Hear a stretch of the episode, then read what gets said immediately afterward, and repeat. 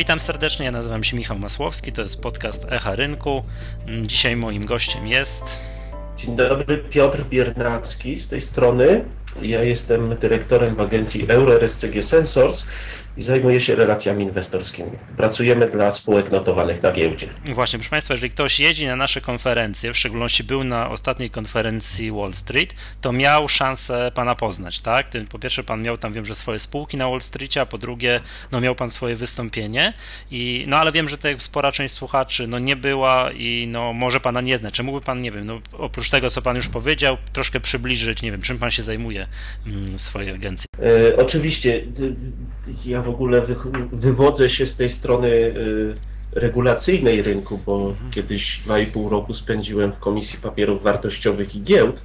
Natomiast od wielu, wielu lat y, doradzam spółkom notowanym na giełdzie czy planującym debiut giełdowy w zakresie relacji inwestorskich, czyli jak kształtować kontakty pomiędzy spółką a jej inwestorami, akcjonariuszami, potencjalnymi akcjonariuszami. Zarówno tymi instytucjonalnymi, jak OFE, ETF i Asset Management, jak też inwestorami indywidualnymi, bo inwestorów indywidualnych jest w końcu w Polsce najwięcej liczbowo i oni y, są bardzo istotni, generują 20 do 30% obrotów, natomiast to jest grupa, która jest bardzo rozproszona geograficznie i y, trzeba trochę wysiłku po stronie spółki, po stronie zarządu, żeby prowadzić dobrą, taką transparentną komunikację z inwestorami. Dobra, dobra, proszę powiedzieć Panie Piotrze taką rzecz. Po co w ogóle spółka powinna prowadzić relacje inwestorskie z inwestorami, już nie tylko indywidualnymi, ale w ogóle relacje inwestorskie? Dlaczego oni po prostu nie powinni się skupić na swoim biznesie, typu, nie wiem, produkować na przykład te krzesła, stołki, tak, bo to, to jest, na tym zarabiają pieniądze i w ogóle nie zajmować się czymś takim jak relacje inwestorskie, wypełniać tylko to, co tam KNF każe, prawda, to tę część obowiązkową. Przede wszystkim y, spółka prywatna nie bardzo musi dbać o relacje inwestorskie, bo ma jednego, dwóch właścicieli. Natomiast jak spółka idzie na giełdę, to w trakcie IPO de facto składa swego rodzaju obietnicę pozyskuje kapitał od inwestorów, ale w zamian za to obiecuje, że będzie ten kapitał pomnażać. No i ta działalność biznesowa, którą prowadzi spółka, to jest e, jakby to, to, czym powinien się zarząd przede wszystkim zajmować, żeby ten kapitał pomnażać. Mhm. Ale później trzeba jeszcze rozmawiać z tymi akcjonariuszami, żeby po pierwsze opowiedzieć im, jak udało się pomnożyć ten kapitał. Dlatego spółki na przykład raportują e, wyniki, e, e, wyniki inwestycji przeprowadzonych ze środków pozyskanych w IPO. Dlatego raportują swoje wyniki finansowe średnio co, co kwartał. Ale też warto utrzymywać kontakty z inwestorami pomiędzy tymi raportami, bo E, inwestor, który włożył pieniądze do spółki, ma prawo wiedzieć, co się z nimi dzieje, czy zarząd dobrze je pomnaża, czy warto dalej inwestować w tą spółkę, czy może lepiej sprzedać jej akcje i e, pójść do jakiejś innej spółki. Mhm, a, Dlatego, przepraszam, a, te, giełdzie... przepraszam, a tego nie załatwia ta część obowiązkowa, czyli te, nie wiem, no, raporty okresowe, tak spółka, czy chce, taka giełdowa, czy chce, czy nie chce, musi z tym inwestorem porozumieć się przynajmniej raz na kwartał, prawda, w formie raportów kwartalnych.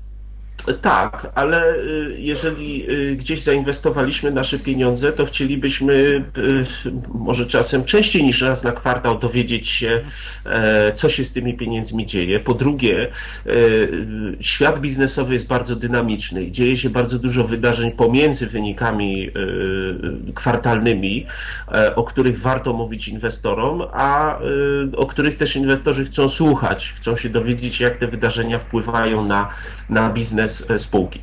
Oczywiście, teoretycznie można by się ograniczyć do obowiązkowego raportowania, e, no i tak naprawdę jest na rynku trochę spółek, które rzeczywiście swoje relacje inwestorskie ograniczają tylko do wysyłania raportów bieżących i okresowych systemem SP, ale po pierwsze to nie są spółki, które są wysoko notowane, to nie są spółki, którymi inwestorzy się bardzo interesują, co widać na przykład w wielkości średnich obrotów na, na akcjach tych spółek. Jeżeli chcemy powalczyć o zainteresowanie inwestorów, tak, to musimy, to musimy się z nimi komunikować. Dobrze, to proszę powiedzieć mi tak, y, skąd inwestorzy, jakie są podstawowe źródła informacji o spółce, czyli skąd inwestorzy czerpią informacje i w związku z tym to będzie naturalne, w takim razie, gdzie te spółki powinny tym inwestorom informacje zapewniać? Powiedzieliśmy już o tym e, jednym e, źródle informacji, czyli o obowiązkowych raportach e, wysyłanych systemem ESPI. I ja bym podzielił źródła informacji o spółce na takie trzy grupy.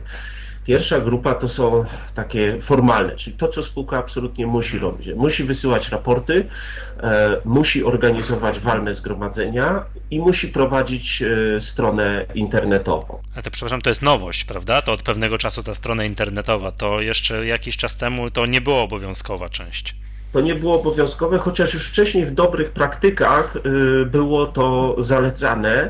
I dziś mamy taką sytuację, że w zasadzie wszystkie spółki mają strony internetowe, natomiast y, są spółki, gdzie strony y, są naprawdę dobrej, wysokiej jakości, bogate w informacje i są takie, które mają dość skąpe, rzadko aktualizowane informacji. Ale poza tymi y, źródłami informacji, które po prostu spółka musi udostępniać, jest jeszcze szereg takich źródeł, które spółka z własnej dobrej woli może y, wykorzystywać. To są na przykład prezentacje inwestorskie, które y, przygotowuje się, wiesza się na stronie internetowej, pokazuje się na różnych konferencjach, na spotkaniach. E, to są e, newslettery, które e, można sporządzać i wysyłać do bazy zainteresowanych inwestorów maile. Organizacja różnego rodzaju spotkań grupowych czy indywidualnych to jest na przykład narzędzie y, bardzo wykorzystywane w kontaktach z inwestorami instytucjonalnymi, ale y, z tego co wiemy, inwestorzy indywidualni też lubią się, ci aktywni lubią się spotykać z zarządami spółek, na przykład na konferencjach typu Wall Street czy Profesjonalny Inwestor, czy w czasie wydarzeń typu e, IPO Day ale y, jeszcze spółki mogą organizować transmisje online. Bardzo wygodne narzędzie komunikacji, bo nie trzeba przyjeżdżać fizycznie na spotkanie, trzeba sobie tylko trochę czasu zarezerwować i można porozmawiać z zarządem spółki. Można wykorzystywać popularne w ostatnim czasie media społecznościowe i przede wszystkim jest jeszcze taki kanał komunikacji, E, pod tytułem e, pytania kierowane do spółek i odpowiedzi na te pytania, zarówno telefoniczne, jak i jak i mailowe. Tak, chciałem dodać, tak? że przyznam się szczerze, że jestem wielkim fanem prezentacji. Tak jak spółki mogą i powinny umieszczać na stronie, to które Pan wymienił jako pierwsze z tych takich źródeł informacji o spółce, które są nieobowiązkowe, no wynika to z tego, że no ja jako inwestor indywidualny, tak, no przyznam się szczerze, nie mam czasu na analizę tych kilku, czasami kilkunastu spółek, które są w moim jakimś kręgu zainteresowań. Niekoniecznie znam się na czytaniu bardzo skomplikowanych raportów finansowych, a taka dobrze przygotowana prezentacja, którą jestem w stanie przejrzeć przez 15 minut, daje mi jakiś obraz, co tam się w tej spółce dzieje, tak? Oczywiście pod warunkiem, że ona nie jest koloryzowana, że tam zarząd nic, no nie wiem, no to jest tak, że zbytnio nie eksponuje dobrych, yy, dobrych wszystkich informacji i ukrywa bądź nie umieszcza w ogóle w prezentacji jakichś tam negatywnych, negatywnych spraw. Dokładnie, poruszył Pan tutaj ważną sprawę, bo y, przygotowanie raportu okresowego to jest oczywiście ileś pracy po stronie spółki, ale po opublikowaniu jest bardzo duża praca po stronie inwestorów, bo przez te raporty mające po kilkadziesiąt stron trzeba się przebić, przeczytać, przeanalizować. Natomiast prezentacja jest takim narzędziem, gdzie dużą część tej pracy decyduje się wykonać spółka, czyli wybrać najważniejsze informacje, fakty, obrobić je odpowiednio, żeby one były przejrzyście, jasno zaprezentowane za pomocą tabel, wykresów, e, jakichś podsumowań najważniejszych e, wydarzeń. I taka paczka informacyjna, czy powieszona na stronie, czy wysłana do, do inwestora, pozwala w ciągu dosłownie kilkunastu minut zapoznać się na przykład z tym, co się w spółce działo przez ostatnie e, trzy miesiące, czy, czy pół roku. Żeby zrobić dobrą prezentację inwestorską, to jest po stronie spółki czy osób zajmujących się relacjami inwestorskimi. Nie przesadzę, jeśli powiem, że to jest grube kilkadziesiąt godzin pracy, ale wa warto to zrobić dla wygody inwestorów. To jest ja, bym, ja powiem tak, że przepraszam, jak dodam, że inwestorzy widzą, kiedy, ta, kiedy na tą prezentację było już poświęcone, tak jak pan powiedział, kilkadziesiąt godzin, a kiedy zostało poświęcone 15 minut. I to znakomicie wszyscy inwestorzy, którzy przeglądają regularnie takie prezentacje, to widać. Dokładnie tak jest. Ja jeszcze bym tylko e, wspomniał o takich źródłach e, informacji o spółkach, e, które są dostępne dla inwestorów, a na które spółki de facto mają nieduży wpływ. Mianowicie wszyscy czytamy media finansowo-gospodarcze, czy to gazety, czy, czy internet. Tam też dużo się pisze o spółkach i to jest fajna, taka przefiltrowana informacja. Natomiast E, oczywiście e, takie artykuły nie, zawsze są dostatecznie głębokie. E, są raporty analityczne publikowane przez biura maklerskie, które też dostarczają inwestorom taką paczkę informacji na temat spółki, na dodatek jeszcze informacji przefiltrowanych przez profesjonalistę. Natomiast rzeczywistość jest taka, że biura maklerskie analizują i publikują raporty nie o tych 500 spółkach notowanych na naszych rynkach kapitałowych w Warszawie, tylko o kilkudziesięciu czy stu spółkach. Mniejsze spółki nie są pokrywane przez, y, przez domy maklerskie. Potem są jeszcze fora dyskusyjne czy opinie znajomych, gdzie możemy się też dużo ciekawych rzeczy dowiedzieć o spółkach, ale zawsze warto pamiętać o tym, że jakby jakość informacji yy, może być niedostateczna, dlatego że po pierwsze to są często opinie innych inwestorów, warto ich słuchać, warto się im przyglądać, natomiast nie, nie, nie, należy bezkrytycznie wierzyć w to, co się pisze na forach dyskusyjnych, w to, co mówią nam nawet nasi dobrzy znajomi. Zawsze warto też popatrzeć, e, przefiltrować te informacje przez e, te takie formalne źródła komunikacji. A czy zarządy spółek powinny angażować się według Pana w jakieś dyskusje z inwestorami na forach dyskusyjnych? Ja jestem zwolennikiem y, takiej rozmowy na forach dyskusyjnych. Niekoniecznie musi to robić osobiście prezes zarządu, bo lepiej, żeby on się zajął prowadzeniem biznesu i pomnażaniem tego kapitału. Natomiast osoby odpowiedzialne za komunikację czy relacje inwestorskie mogą się wypowiadać na forach, tylko są takie podstawowe zasady. Po pierwsze, trzeba to robić oficjalnie, podpisując się imieniem i nazwiskiem i pisząc, jaką spółkę prezentujemy.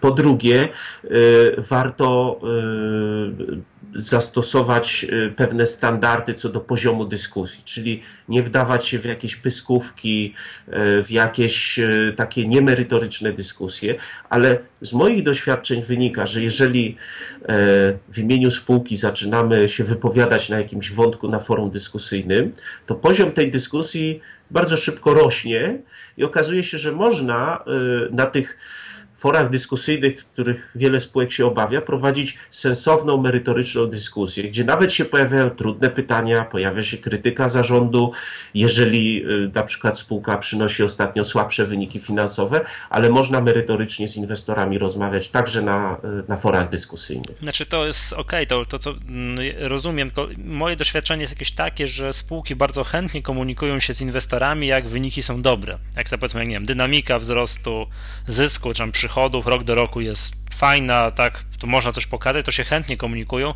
Natomiast jak jest niedobrze w spółce, to wtedy podstawową tak strategią komunikacji jest brak komunikacji. Także mm, no, ja chciałbym, żeby nie wiem, przynajmniej w, Pol w Polsce było tak, że nie wiem, czy te wyniki są dobre, czy niedobre, to żeby przekonywać te zarządy spółek, rozmawiajcie z tymi inwestorami zawsze, bez względu na to, czy akurat w spółce jest super i rok do roku mamy przyrost zysku 20%, czy akurat mamy troszeczkę, nie wiem, stratę przez, przez ostatni rok. Zahamowanie komunikacji w okresie, kiedy spółka ma słabsze wyniki finansowe, to jest jeden z, z, najbardziej podstawowych i bardzo poważnych błędów, które można popełnić w komunikacji. Tak naprawdę, jeżeli wyniki są dobre, to wtedy ta komunikacja może nie być zbyt, zbyt intensywna, bo inwestorzy i tak dostrzegą te dobre wyniki. Natomiast jeżeli e, komunikowaliśmy się z nimi i zaczął się u nas trochę gorszy okres, to y, absolutnie jesteśmy winni inwestorom wyjaśnienia, co się stało, czy to czynniki wewnętrzne, czy zewnętrzne, czy sytuacja na rynku na to wpłynęła. I przede wszystkim nie tylko wyjaśnienie, co się stało, ale przede wszystkim, co zarząd zamierza zrobić, żeby zapobiec tej sytuacji, czy jakąś restrukturyzację przeprowadzić, czy otworzyć się na nowe rynki, czy jakieś nowe inwestycje, bo jeżeli w okresie słabszych wyników będziemy się lojalnie kontaktowali z inwestorami, odpowiadali na ich pytania, intensywnie się komunikowali, to ci inwestorzy będą nam wierzyli, że nawet jeżeli zdarzy się coś naprawdę złego, to będziemy w stanie z otwartą przyłbicą wyjść i powiedzieć: Trudna sytuacja, rynek się załamał, albo popełniliśmy jakieś błędy, natomiast mamy pomysł, co zrobić, żeby było lepiej. Wtedy tendencja inwestorów do tego, żeby być lojalnym inwestorem, na przykład przeczekać te 2-3 miesiące, czy nawet pół roku gorszych wyników, jest dużo większa. Dzięki tej transparentności możemy budować sobie grono takich zaprzyjaźnionych, lojalnych inwestorów. I to działa, tylko tego zaufania nie da się zdobyć w ciągu miesiąca czy trzech miesięcy. Na zaufanie, zresztą tak jak mówi Warren Buffett, yy, reputację buduje się latami, a traci się w ciągu kilku minut.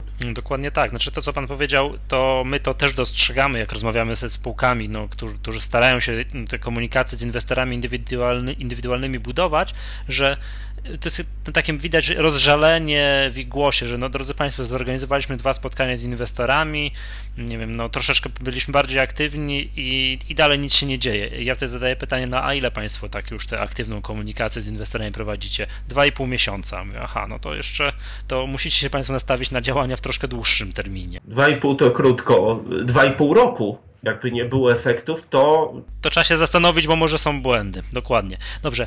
Proszę powiedzieć mi tak, bo yy, jakby. Yy, działy relacji inwestorskich w spółkach no, są zobowiązane, powinni odpowiadać na pytania inwestorów. Proszę powiedzieć mi jakby to taką, taką troszkę narzędziówkę dla inwestorów, postaramy się może sprzedać, na jakie pytania y, działy relacji inwestorskich nie odpowiedzą nam, no, no nie wiem, bo nie mogą. Tak? Jakich pytań no nie, ma, nie ma specjalnego sensu zadawać tym przedstawicielom spółek?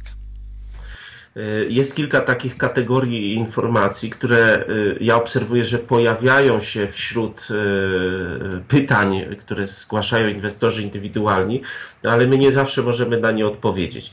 Przede wszystkim dział relacji inwestorskich nie może ujawniać żadnych informacji poufnych. To jest zakazane przepisami prawa. Jeżeli informacja ma charakter informacji poufnej, to musi w pewnym momencie zostać zaraportowana, i wtedy wszyscy się dowiedzą o niej z e, raportu ESPI i wtedy można o tej informacji już mówić. Poza tym działy relacji inwestorskich raczej nie powinny komentować tego, co się dzieje z kursem akcji. Oczywiście można powiedzieć, że martwimy się, że spada, albo cieszymy się, że rośnie, natomiast y, to nie spółka odpowiada za kształtowanie się kursu akcji, tylko gra popytu i podaży na rynku. E, trzecia rzecz to jest przewidywanie zachowań akcjonariuszy. E, zdarzają się pytania, zwłaszcza e, w przypadku spółek, które powiedzmy mają znaczącego inwestora, który ma, nie wiem, powyżej 50% akcji. Zdarzają się pytania, czy ten inwestor zamierza zwiększać swoje zaangażowanie, czy zamierza sprzedać spółkę. Warto pamiętać, że Ajarowiec, osoba zajmująca się komunikacją, jest osobą podległą zarządowi spółki. Natomiast zarząd spółki y, i podległe mu osoby mogą się wypowiadać na temat tego, co leży w kompetencjach zarządu, a nie na temat tego, co akcjonariusz, nawet ten dominujący, zrobi ze spółką.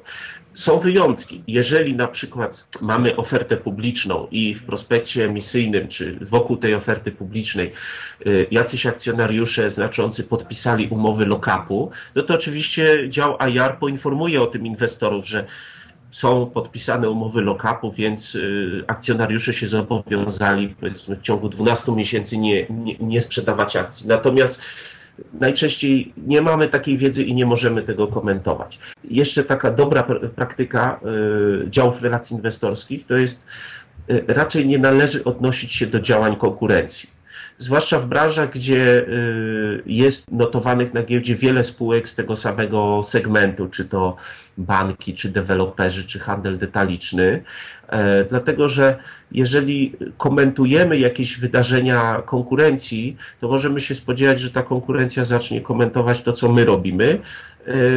I nie o to chodzi. Trzeba przede wszystkim mówić o naszym biznesie, bo to inwestorzy powierzyli nam pieniądze i przed nimi się spowiadamy z tego, jak jesteśmy w stanie pomnażać te, te pieniądze. Dlatego jest, jest trochę takich klasycznych pytań, które się pojawiają na przykład w mailach, przesyłanych do spółek albo w telefonach do działów relacji inwestorskich, które ja oceniam, że nie mają za wiele sensu. Na przykład pytanie podstawowe. Y, proszę powiedzieć, dlaczego kurs akcji spada. No, jako ajarowcy nie możemy, możemy odpowiedzieć, bo jest duża podaż, a mały popyt. Y, albo pytanie, co zarząd robi, żeby kurs akcji rósł. No, zarząd intensywnie pracuje po 18 godzin na dobę, żeby poprawiać wyniki finansowe, ale zarząd bezpośrednio nie podniesie kursu, kursu akcji. Na przykład y, takie trochę śmieszne pytanie. Czy zarząd wie o czymś, o czym nie wiedzą inwestorzy? To, to mi się najbardziej podoba. To, to jest, jestem fanem tego pytania. Tak, na to jest bardzo prosta odpowiedź tak, zarząd wie o bardzo wielu rzeczach, o których nie wiedzą inwestorzy, y, dlatego że zarząd po prostu bezpośrednio operacyjnie zarządza spółką, ale jeżeli to są y, y, różne informacje operacyjne, biznesowe, no to nie może ich ujawnić inwestorom, bo musiałby też ujawnić całej konkurencji. E, zarząd też e, zazwyczaj wie, jakich się może spodziewać wyników, e, które będą opublikowane za, nie wiem, półtora miesiąca. Skończy skończyło się właśnie pierwsze półrocze. Za miesiąc, półtora zaczną się pojawiać raporty półroczne. Zarządy spółek już dzisiaj wiedzą mniej więcej, ile tych przychodów było, mniej więcej jaki wynik będzie, no ale tego zarząd nie może powiedzieć, bo trzeba ten raport sporządzić, skonsolidować najczęściej wszystkie wyniki, pozbierać to wszystko i wtedy można opublikować.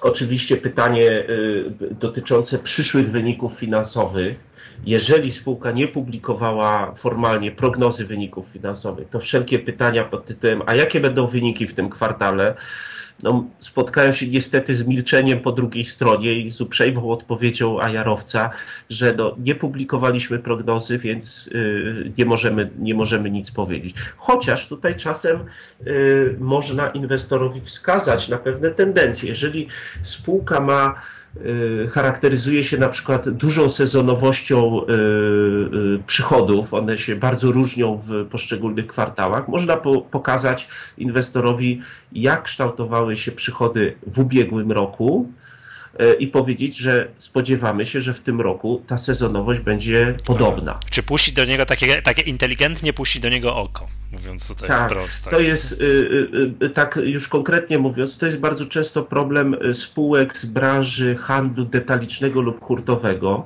które mają często bardzo dobry czwarty kwartał, ten pik sprzedażowy, a pierwszy kwartał jest potem dużo słabszy na poziomie przychodów.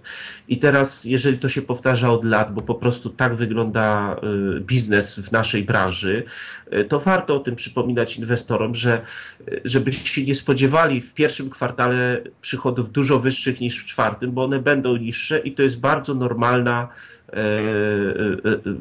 bardzo normalna sytuacja, którą można racjonalnie uzasadnić. Czy też, czy też pytanie, czy spółka wypłaci dywidendę i w jakiej wysokości jeżeli dywidenda została uchwalona przez walne albo zarząd zarekomendował wypłatę dywidendy, to oczywiście dział AJAR-u odpowie na ten temat szczegółowo. Ale jeżeli walnego nie było albo jeszcze rekomendacja nie powstała, no to niestety dział relacji inwestorskich nie może tutaj się w ogóle wypowiadać w tym obszarze. Jasne. Dobrze, to może powiedzmy, podpowiedzmy inwestorom, jak zadawać, no mówiąc wprost, mądre pytania, tak? Co, na co te e, działy relacji inwestorskich będą mogły odpowiedzieć. Tak, jest szereg takich e, pytań, które warto, warto zadawać. Na przykład warto pytać spółkę, jak zarząd ocenia sytuację na, na, e, na rynku, w branży, w której, w której spółka działa. Bo tak, zarząd nie może powiedzieć o tych wynikach najbliższego kwartału czy roku, ale zarząd może dużo opowiadać na temat tego, że e, widać na, w naszej branży dobrą koniunkturę, widać, że ona się poprawia, albo widać pewne osłabienie. Na temat rynku zarząd może mówić dużo, powołując się na różne dane zewnętrzne, na jakieś wyniki badań, albo na własne szacunki. I tu nie ma złamania y, żadnych przepisów dotyczących obowiązków informacyjnych. Y, można pytać o przewidywania co do sytuacji rynkowej w najbliższym y, czasie. Warto pytać, bo tak, inwestor, y, no nie, jak nie dostaje odpowiedzi na temat tego, jakie będą wyniki najbliższego kwartału, to y, inwestor mógłby na przykład popatrzeć na to, co wpływa na wyniki finansowe spółki. I wtedy warto zapytać spółkę, czy zarząd czuje na przykład presję wzrostu kosztów surowców, płac, czy ze strony podwykonawców. Y, na temat takiej presji czy y, tego kształtowania się kosztów w branży zarząd może się wypowiadać. Działa Jaru może powiedzieć, że faktycznie widzimy, że zmienia się, nie wiem, kurs, y, kurs waluty, w której my uzyskujemy przychody, albo że płace w naszej branży zaczęły rosnąć. I to jest pewien sygnał do inwestora dotyczący tego, że wyniki finansowe w jakimś obszarze mogą być słabsze. A jeżeli się czegoś takiego dowiemy, to warto też, jak zapytaliśmy o A, to warto zapytać o B, czyli co spółka zamierza zrobić, żeby przeciwdziałać tym trudnym tendencjom e, w branży. E, to jest duże pole do popisu i to jest też taka forma nacisku na zarząd pod tytułem interesuje się spółką. Mówicie mi, że sytuacja w branży jest trudna, więc e, powiedzcie mi, co zamierzacie zrobić, żeby poprawiać wyniki finansowe czy tak, przepraszam, tutaj tylko taka uwaga, to oczywiście tutaj bardzo dużo zależy od przychylności spółki. Bo to jest tak, jeżeli spółka będzie otwarta na komunikację, na te pytania, które na przykład o presję wzrostu płac, presję, presję wzrostu kosztów, ktoś może odpowiedzieć szeroko, elegancko, a, a, a, osoba, która nie będzie niechętnie prowadziła te, te komunikacje z inwestorami indywidualnymi, zawsze może odpowiedzieć tak, spółka czuje mm, presję wzrostu kosztów tak? Wie, wie pan o no co tak. mi chodzi, tak? Że to może być bardzo dużo tutaj zależy od tej konkretnej osoby, czy ona podchodzi z tego inwestora do, do inwestora z życzliwością i chce generalnie go poinformować o, o tym, o czym może go poinformować, czy też się usztywni i powie, tak, czujemy presję wzrostu kosztów. Zgadza się i tutaj jeszcze taki mały trik podpowiem, który y, pomoże w lepszej komunikacji inwestorom i nam, a jarowcom. Jeżeli wielu inwestorów pyta daną spółkę, zgłasza do działu IR pytania na jakiś jeden określony temat, na, na, na przykład na temat tej, ten, tych tendencji w branży, to y, taki specjalista do spraw IR ma bardzo mocne narzędzie wtedy do tego, żeby pójść do zarządu i powiedzieć, e, szanowny zarządzie, dostajemy bardzo dużo pytań od inwestorów na ten temat i na ten temat. Może warto byłoby w najbliższym sprawozdaniu finansowym trochę więcej na ten temat napisać a może y, poprośmy nasz, nie wiem, dział finansów, y, jakiś dział operacji biznesowych, żeby dostarczyli nam więcej informacji i e, powieźmy te informacje na stronie internetowej. Y, jeżeli napływa dużo pytań na konkretny temat do działu IR, to ten IR-owiec ma mocne narzędzie do tego, żeby pójść do zarządu i rozmawiać z zarządem o większej otwartości komunikacyjnej. Dokładnie. Tak, tylko, tylko, tylko musi się znaleźć właściwa osoba na tym miejscu, która będzie chciała to robić i wszystko będzie super. Dobrze, a to powiedzmy tak. może takie, mm, od, czego możemy taki inwestor nie że pytać, ale czego może żądać od, od spółki? A tak, to jest jeszcze ważna rzecz. Aha, jeszcze jedna rzecz, o którą warto pytać, y, to jest warto zawsze spółkę pytać o to, jakie inne spółki y, z GPW czy z New Connect uważamy za y, nas, naszą najlepszą grupę porównawczą. E, chodzi o to, że y, mimo, że postawimy obok siebie dwudziestu kilku notowanych na giełdzie deweloperów, to wcale nie jest tak, że jeden z tych deweloperów jest podobny do wszystkich 26. Warto zapytać czasem spółkę, bo ona najlepiej zna swój biznes i ona może nam pokazać, do kogo warto porównywać. Nie skomentuje działań tej konkurencji, ale to może dać inwestorowi, zwłaszcza temu, który inwestuje na podstawie analizy wskaźnikowej, porównawczej, lepszy dobór tej, tej grupy e, peer group, czyli tej grupy porównawczej. A teraz o co, o co prosić i o co i, i, i czego y, inwestorzy mogą żądać? Tak, żeby nie pozostawiać już wyboru tym, tym przez tym, tak. spółką po tej drugiej stronie komunikacji. Warto pisać na przykład y, w pytaniach mailowych do spółki taką formułkę, że proszę o odpowiedź w ciągu 24 godzin. Oczywiście jest dobra, dobry standard, że na maile trzeba odpowiadać jak najszybciej. Zwykle z mojej praktyki wynika, że odpowiedź na pytanie inwestora zajmuje od kilku minut do kilku godzin. Czasem to jest bardzo proste pytanie, a czasem potrzeba troszkę informacji poszukać, ale żeby spółki czuły presję, że nie należy tych 24 godzin tego jednego dnia przekraczać, to warto takie coś dopisywać. Jeżeli na stronie internetowej spółki nie ma imiennego kontaktu do osoby odpowiedzialnej za kontakty z inwestorami, to warto się o ten kontakt dopominać. Dlatego że to jest dużo większy komfort dla inwestora, jeżeli on może zadzwonić do pana y, Jana Kowalskiego, który tam ma podany adres mailowy i numer komórki, niż na y, adres mailowy inwestorzy małpka nazwa spółki.pl albo na telefon, który, Ach, panie Piotrze, który trafia do jak już jest, jak jest mail podany, to już jest naprawdę luksus. Ja jestem wielkim wrogiem, co niestety część można dostrzec jeszcze na niektórych stronach internetowych, formularz formularz kontaktowy. Wysyła się, A nie, wyślij to i to nikt nie gdzieś, ja nie wiem, czy to wysłało się, czy to do kogoś trafiło, ktoś to czyta i tak dalej. Jest to, jestem, jeżeli ktoś, nie wiem, ze spółek publicznych będzie nas słuchał, to błagam, zamieńcie to tak, jak tutaj pan Piotr sugeruje, na imię, nazwisko, małpa, adres spółki.pl, bo to też mógł, ten inwestor ma naprawdę ogromny kontakt, komfort tego kontaktu, jak, jak możemy się skontaktować z bardzo konkretną osobą, a nie z formularzem kontaktowym. Dokładnie tak. Formularze kontaktowe to było bardzo fajne narzędzie połowie lat 90. ubiegłego wieku. E, natomiast e, ja zawsze powtarzam, że w dzisiejszej dobie, e, w dzisiejszych czasach opublikowanie na stronie formularza kontaktowego to jest tak jakby powiedzieć tej drugiej stronie wypchaj się i nie trój nam głowy swoimi pytaniami. Niestety tak to działa. Mail i numer telefonu. Dobrze, to czego jeszcze możemy żądać tutaj od spółek, yy, tutaj nie wiem, w korespondencji, tak? Czy co jeszcze powinniśmy od nich wymagać, żeby, żeby robili? Yy, warto yy, zwracać się do spółek z pytaniem o to, jakie są możliwości spotkania się z zarządem spółki, czy porozmawiania z zarządem. No tu raczej nie, nie należy stawiać żądań swego rodzaju, ale warto się o to dopytywać i prosić, bo to e, duża liczba takich zapytań może skłonić e, zarządy spółek do tego, żeby częściej jeździły na Wall Street, żeby organizowały na przykład transmisje online, czy takie conference call raz na kwartał, raz na pół roku, żeby można było bezpośrednio z zarządem spółki się porozumiewać. Warto o to po prostu dopytywać.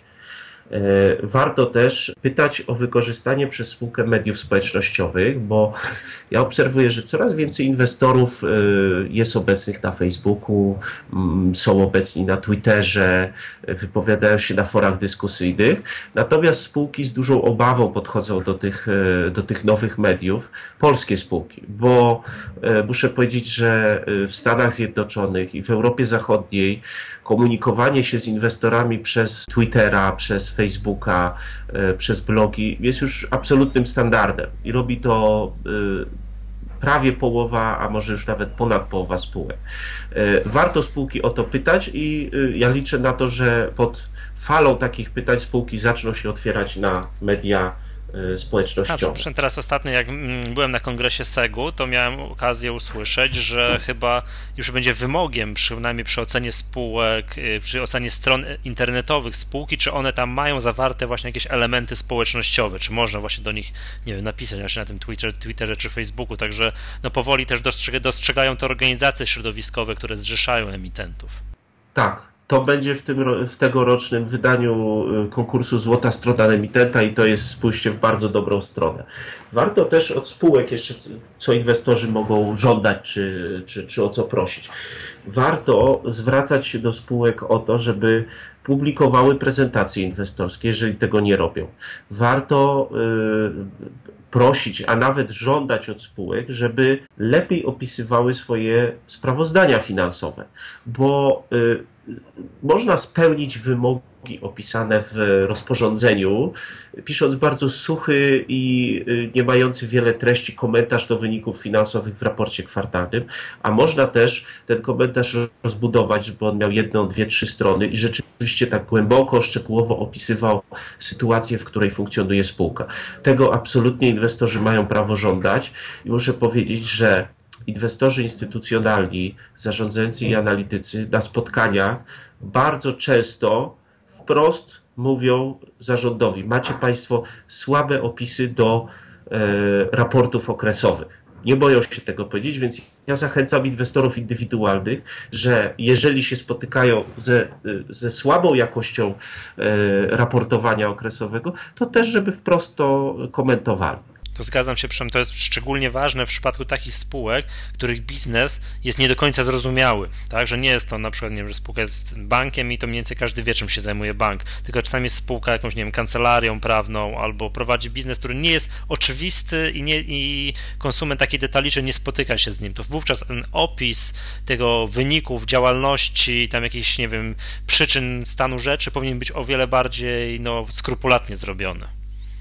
Dokładnie tak. Dokładnie tak. To, co jeszcze inwestorzy mogą robić, y, to jest pokazywać spółce dobre praktyki konkurencji.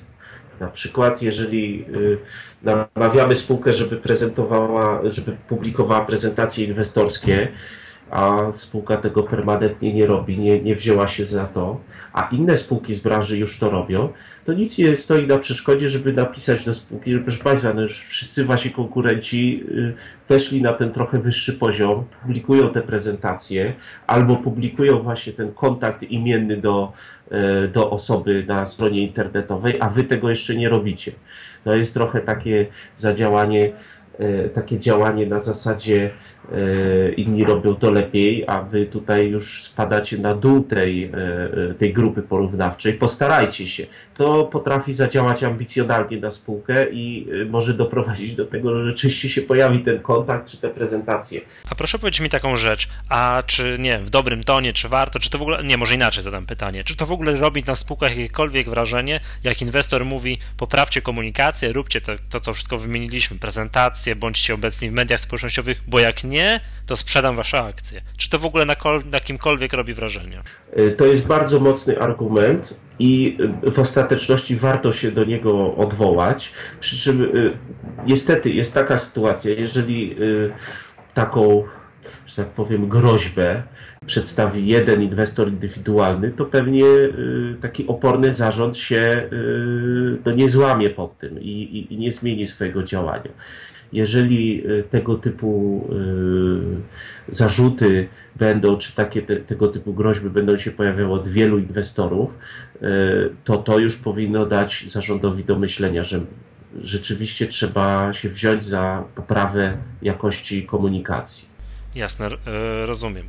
Dobrze, to chciałbym panu bardzo pięknie podziękować. To myślę, że to jest spora dawka wiedzy właśnie dla, i dla, mam nadzieję, że i dla inwestorów, i dla tych przedstawicieli działów relacji inwestorskich gdzieś tam po Polsce rozsianych, no bo tu ja z punktu widzenia nas, czyli Stowarzyszenia Inwestorów Indywidualnych, to wiem, że pole do poprawy jest ogromne.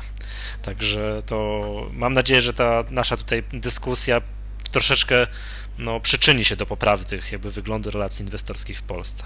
Ja też mam taką nadzieję i ja chciałbym namawiać wszystkich inwestorów indywidualnych, teraz osobiście i w imieniu moich znajomych ajarowców, piszcie do nas jak najczęściej, dzwońcie do nas jak najczęściej, krytykujcie nas, jeżeli robimy coś słabo, pokazujcie nam przykłady innych spółek, które y, ciekawie się komunikują, przejrzyście, mają jakieś fajne narzędzia komunikacyjne, a jeżeli y, coś robimy dobrze, no to czasem y, podziękujcie nam. Jasne. Panie Piotrze, to jeszcze ostatnia sprawa, o której zapomniałem na początku, jak pana przedstawiałem, to oprócz tego, że inwestorzy mogli widzieć pana na konferencji Wall Street, to mm, członkowie stowarzyszenia w szczególności mogą czasami pana przeczytać e, w kwartalniku akcjonariusz i tutaj tylko powiem, że najbliższy kwartalnik akcjonariusz ukaże się poniedziałek. Znaczy w poniedziałek to będzie 11 lipca, więc jak Państwo będziecie słuchać tego podcastu, to, to ten akcjonariusz już będzie na rynku, gdzie między innymi będzie Pana artykuł o strategii relacji inwestorskich.